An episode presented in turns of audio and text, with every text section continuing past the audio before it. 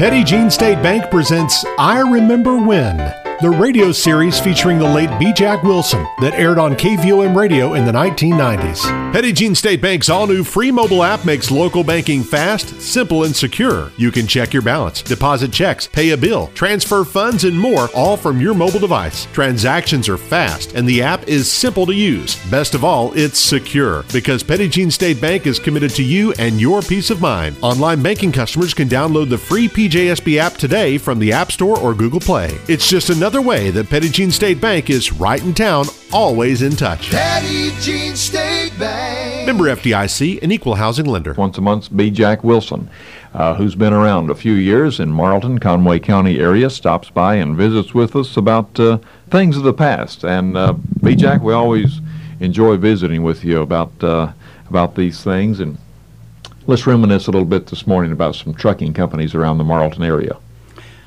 Stan, in this day of the 16 and 18 wheelers, which have pretty well taken over the highways, back in 19 and 25 and 26, Morrilton was headquarters for a trucking firm, which was one of the early trucking firms in Arkansas. It was uh, organized and operated by Jim and Virgil Poteet, and it was located on the corner of uh, St. Joe and Broadway, where Carl Long's service station is now.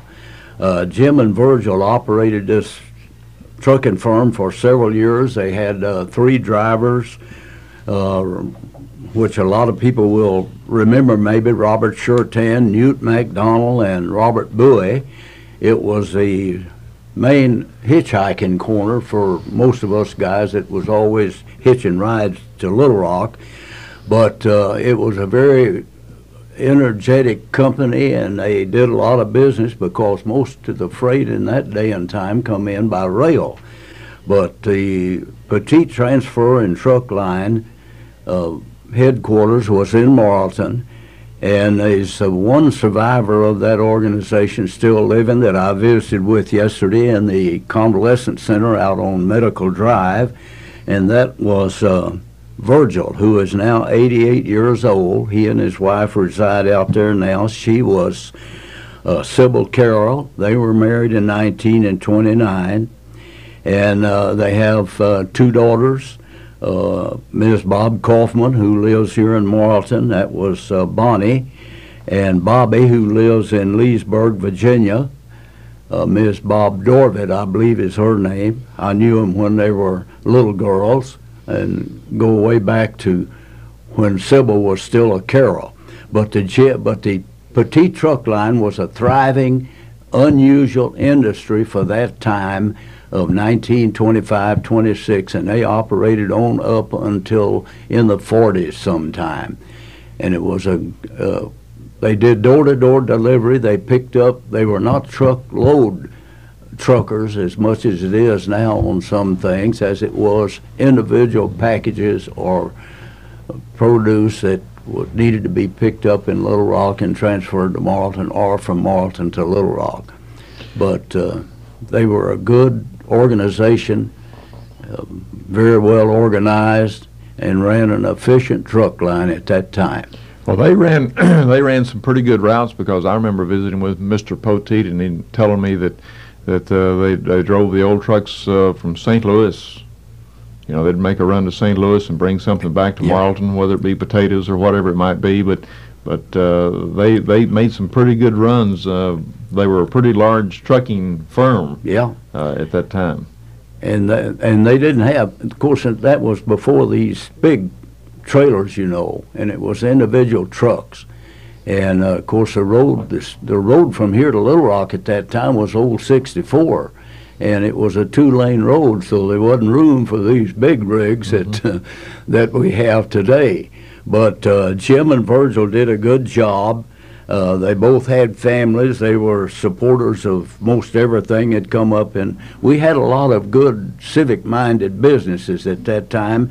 And the next time I'm out here, I'd like to talk about how many businesses and how few empty buildings there were in Little Rock, clear up through the 50s and 60s, and there wasn't anything for rent. Everything was filled. Yeah.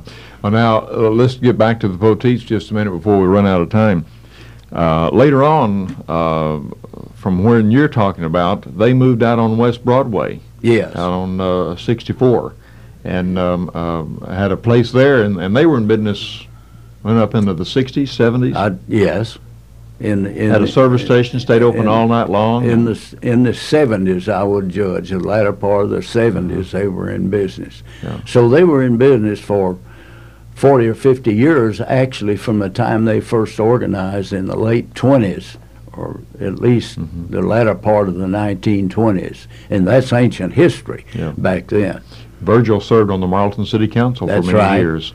Virgil was uh, was a civic-minded one of the two, but they were both fine people. And Virgil is still, as I said, still living and is a resident of the convalescent center.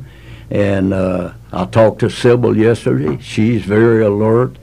And as I said before, Virgil is 88, but I didn't dare ask Sybil how old she was. I'll have to find that out from either Bonnie Kaufman or from Bobby Dorvit, one of the daughters, and I doubt that they will divulge that.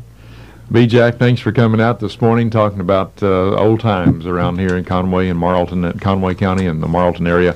And uh, we'll look forward to uh, visiting with you again uh, next month. You have a good day today. Thank you. Thanks for listening to I Remember When, the radio series featuring the late B. Jack Wilson that aired on KVOM radio in the 1990s. Presented by Petit Jean State Bank.